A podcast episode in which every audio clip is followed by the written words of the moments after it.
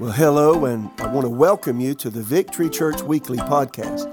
I'm your host, Mitch Horton, and I'm here to bring you a short message that's designed to help you become all that God created you to be and to live your life to the fullest. Thank you so much for listening. Let's get into today's message. Well, I'm glad you're with us on our Victory Church Weekly Podcast today. Pastor Mitch here. So glad I can visit with you during the week each week, and I hope you're gleaning something from our podcast. If you are, invite a friend to come and listen with you, and I do appreciate you just taking time to listen.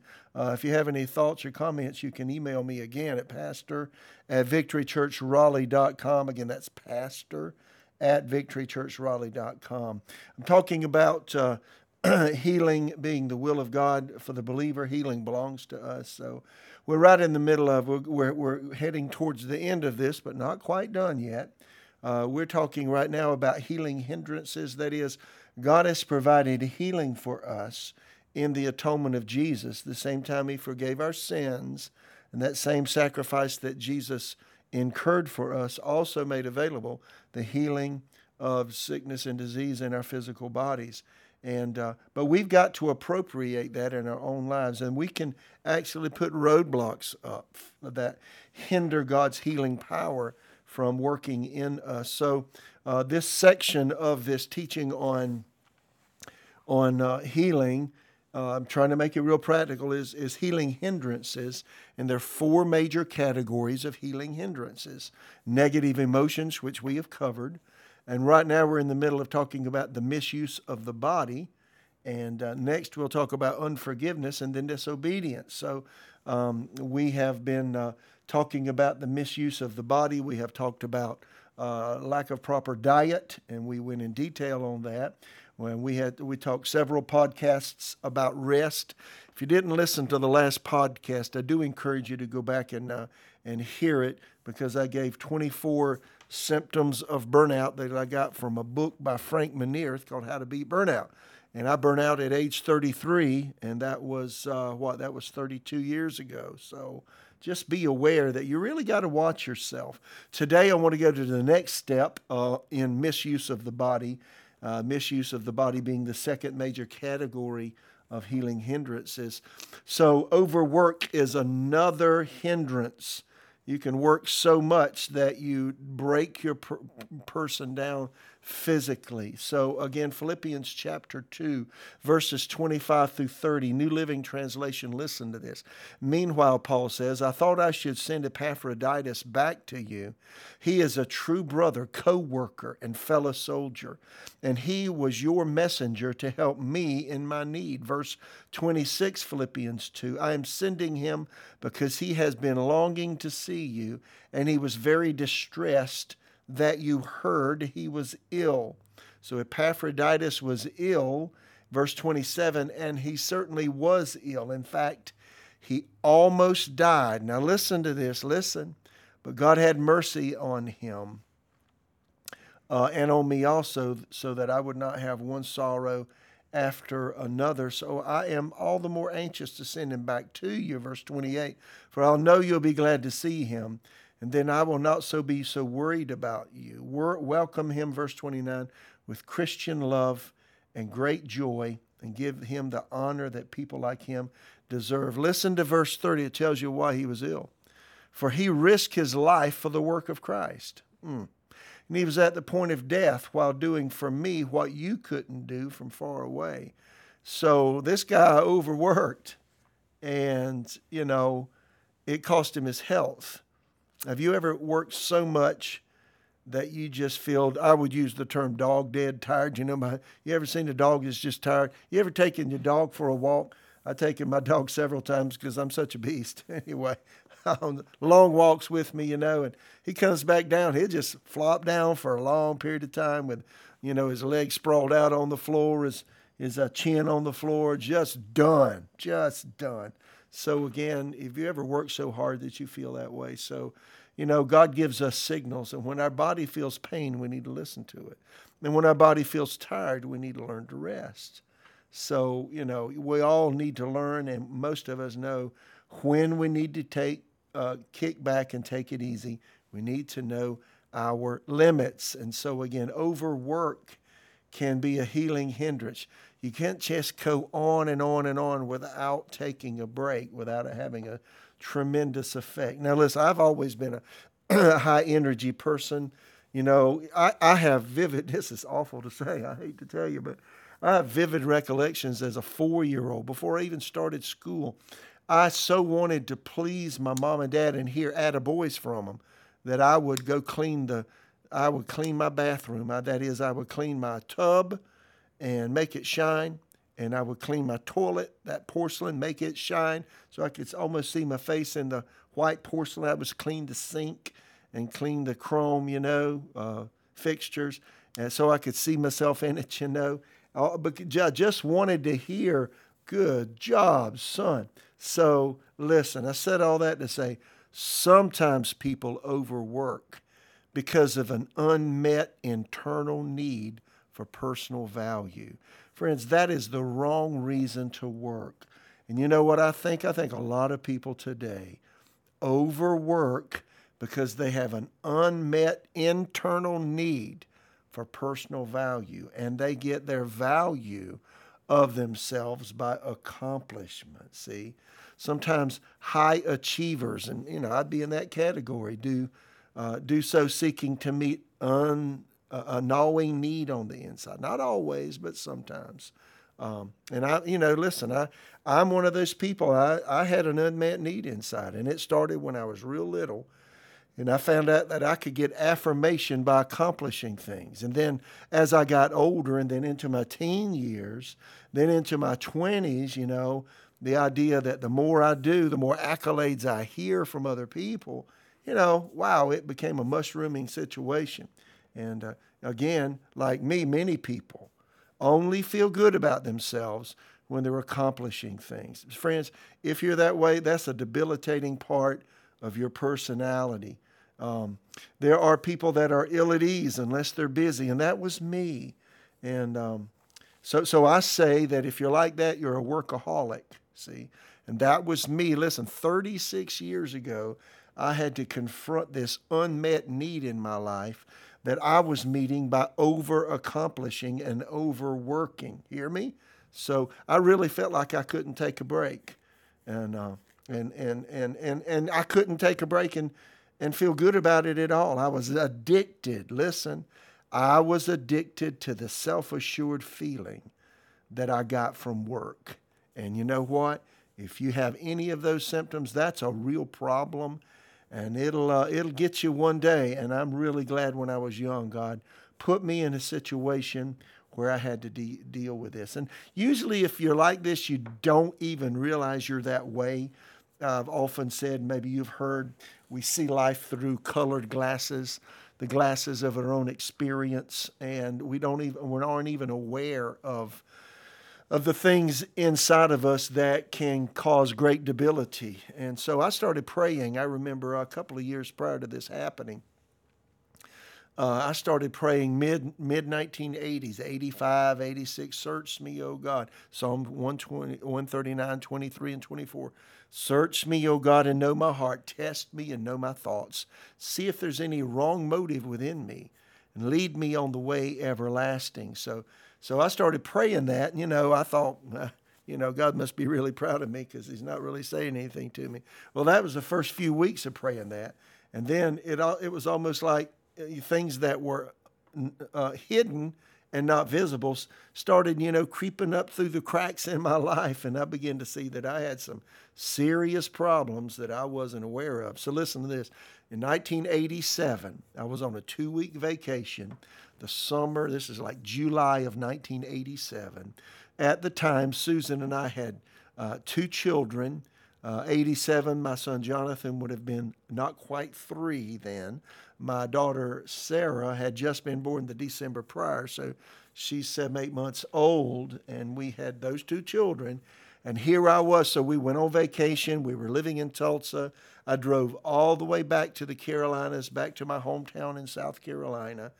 And once we got there, we said, well, we're going to go on to the beach and spend a little bit of time there on the beach. So we were a second day or so of our vacation. Here we are. I've left my office in Tulsa. I was personal ministry director for a large church and was really, really busy, almost overwhelmingly busy. And I was teaching in a local church in a little school we had, as well as my other duties on my job. And anyway, here I was on a 2-week vacation. So here I am, get the idea. I'm on the beach. The sky was blue. And the sun was bright. We were under an umbrella. I'm sitting in my favorite little chair. And I'm reading a book, and my kids are playing in the sand, and Susan's taking care of Sarah, the 8-month-old, I guess, then. And you could hear the seagulls in the background. You could smell the salt in the air from the ocean. And it was just a wonderful day. And you know what? You know what I was doing? I'm supposed to be relaxing. I'm supposed to be enjoying the environment and unhooking from my duties that really, really were taxing for me as a very young man. I wasn't even 30 yet. I was 20. You know, I was 28 and turned 29 that following October when this happened. I'm 28 years old. You know what I'm thinking about? I'm sitting on the beach thinking about my office in Tulsa, thinking about my desk, thinking about the work that I could be doing, thinking about the phone calls I could be making, thinking about all of the things that I had to do to train all the people that helped me in the ministry I was involved in. And, you know, right then it came a sudden realization to me. Something's wrong with me. Why can't I enjoy the wind and the salt smell and the azure skies? Why can't I enjoy the sunshine and the time with my wife and my small children? All I was thinking about was my work. And I knew right then, I don't know what's wrong with me, but it ain't good. You know, listen, I tell you, that really, really, really, really threw me for a loop. And so I began to pray after that, Lord, what is it and what do I need to do? Nobody talked to me about it. I can't tell you that I really said anything to anybody about it, but it was so obvious. God made this so obvious to me that I knew I must make changes. So several years later, Susan and I had left Tulsa, moved to South Carolina. We started a church in a small South Carolina town, and then I had turned it over to someone else. And then God gave me an opportunity to look at the workaholic tendencies. And I had to right in the face, and then I had to deal with them right there. See, I was involved in a traveling ministry at the time. I had left Tulsa. We had started a church, and got it going a couple of years, had a pretty good crowd coming, and then I turned it over to a guy. So I started a traveling ministry. I wasn't really busy, and this is when this came to the surface. And again, several years prior, God showed me that I had a problem. Then you know what He did? Out of His good kindness and grace, allowed me to wander into a set of circumstances that produced a lot of pressure on me, and it was a lot of pressure for me to turn my church over to someone, start a traveling ministry. And, you know, usually when you start something fresh and new, it doesn't go the way you thought it would go, and this was certainly that way in traveling ministry. I mentioned last time I was cold calling churches and pastors, and most of them were hanging up on me. And I had a few ministry endeavors, but not nearly as busy as I wanted to be.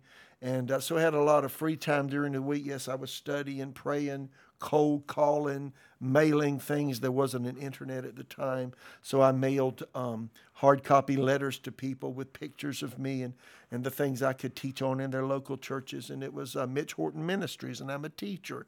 So I wanted to help them. So anyway...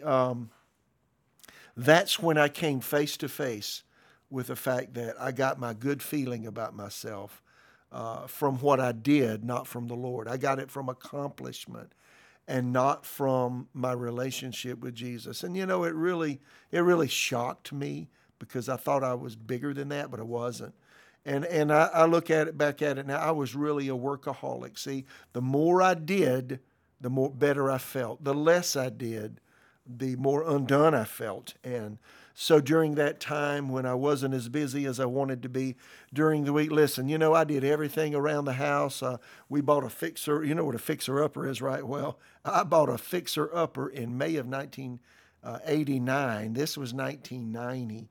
And boy, well, I'm right in the middle of fixer-up in that house, you know. And I mean, I took down all the storm windows and cleaned them, put them back up on the outside. I painted this, painted that.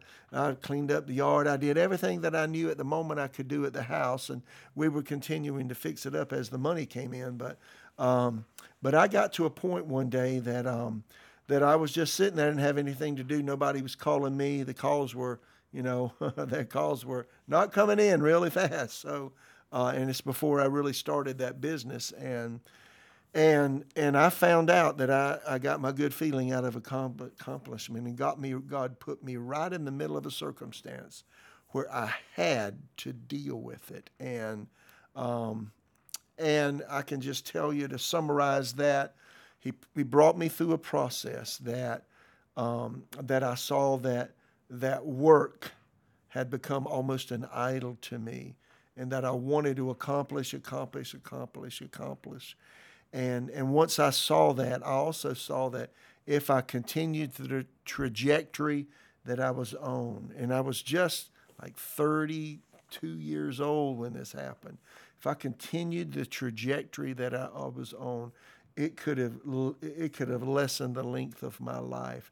I'm not sure I would have made it to the age that I am now, because I never allowed myself to rest. Rest was something I loathed. I didn't want to do it, because every single time I rested, I had to face this insecurity in my life. And my security became, you know, my little blanket of security became my job and my accomplishments. And, you know, maybe you're listening to me, and maybe your security is what you do. Maybe you own your own business, or you're very influential where you work, and a lot of people depend on you, and you love to accomplish things. You know what? Be careful with that, because it can become a workaholic tendency where you only feel good when you're accomplishing things. Now listen, I've met both men and women who are just like what I was. And, you know, some people today say they're recovering alcoholics. And I understand what they're saying, even though in Christ he breaks the power of alcohol. But I understand what they're saying. They don't want to go back to that. And, you know, in that sense, I could say I'm a recovering workaholic. I could become a workaholic again, but I choose not to, because I've learned to esteem who Jesus is to me and who he is in me. And now, you know, it feels so good to be able to take a break and really feel good about taking a break and not feel like I'm missing something or feel this empty feeling inside. You understand what I'm saying? And I overcame that, and the way I overcame it was facing it, asking God to forgive me for replacing who Jesus is to me with work and accomplishment, so that I only felt good about me when I was accomplishing it. And he showed me that he was my all in all, and that Jesus is the foundation of my life, and that whether I'm working or whether I'm taking a break or whatever I'm doing, whatever you do, to give all, you know, do all in the name of the Lord Jesus Christ, the Bible says, giving thanks to God the Father through him. So I learned that I can take a break, and it was a process. And to begin with, you know, I repented of that.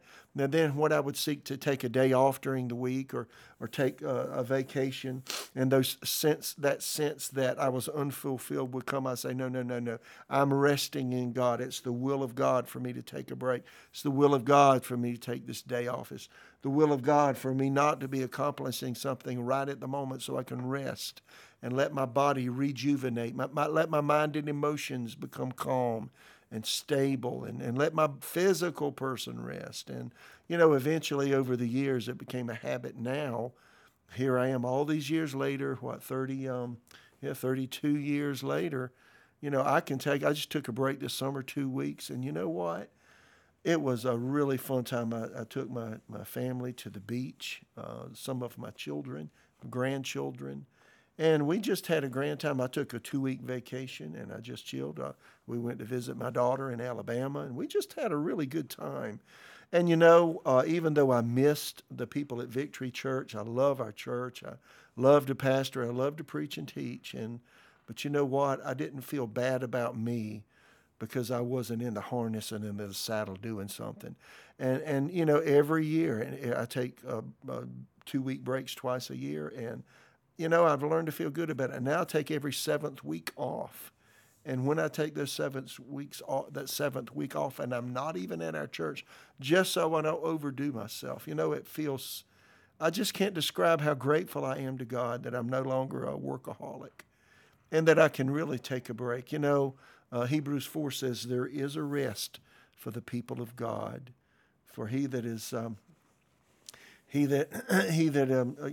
faith learns to enter into his rest, as God did from his. So again, I've learned to rest.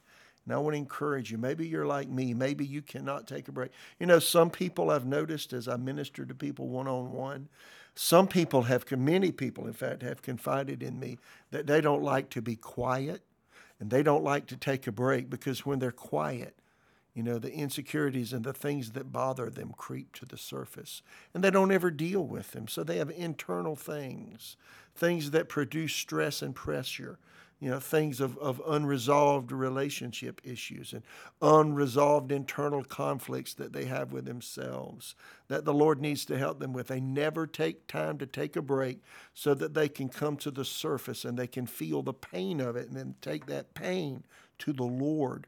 Say, Lord, I need you to help me with this. Show me what thinking needs to change and what behaviors need to change so I can change this sense I have inside. But instead, they stay so busy, they never confront it. And friend, if you do that day after day, week after week, year after year, decade after decade, sooner or later, as the old farmer said, your chickens are going to come home to roost. So here I am as an older person and, you know, in my mid-60s. And I love life. I love what I do. I've always wanted, as I ministered all these years, I've been in ministry again, as I said, 42 years. And I really love what I do. I love pastoring. I love ministering to God's people. I love affirming them. I love helping our team. We have a great team of leaders at our church, and I'm just enjoying life. And, you know, I wondered what it would be like when I was an older person in my 60s, and now I can tell you that looking back, the thing that created the environment that I have now is learning to rest, learning to take a break, learning to put everything in its place in life, and really learning to seek first the kingdom of God and letting Jesus be himself in me and not feeling that I have to live up to some status that I've placed within myself, but learning I can be myself. So, you know, what do you need to do? Are you taking a break? Are you a workaholic?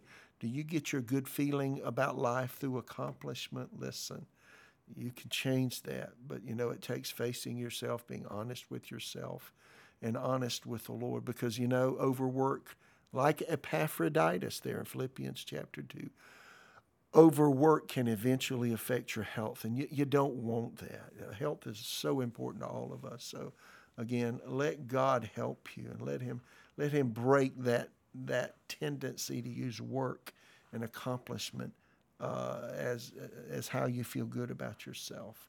So, again, rest is as important as work when it comes to our health. So, Lord, I pray for me and all of us as we conclude this podcast today. And, Lord, if there's anyone listening they're really wrestling with themselves and they're wrestling with not being able to take a break, and perhaps they're like me, that I've got my good feeling about me in life by accomplishing things. And the more I did, the better I felt. Lord, I ask you, bring me, keep me at the end of me, and keep me right in front of the Lord Jesus. And Father, for any person listening that's really wrestling with the stress and the stressors of life because they have to accomplish to feel good and not feel empty, I ask you, draw them to yourself. Put all of us at a place where we can be honest with you, open to you, vulnerable to you, tell you exactly what we think and feel, and then lay ourselves at your feet so that you can redefine what is important in life. Lord, bring that to pass. in the name of Jesus. You know, I sense in my heart, this is a word of knowledge. There's a person, you're right at the verge of tears, my friend, because you heard what I just said, and it's just like I read who you are. And you know what? God knows you're that way, and he loves you even though you're that way.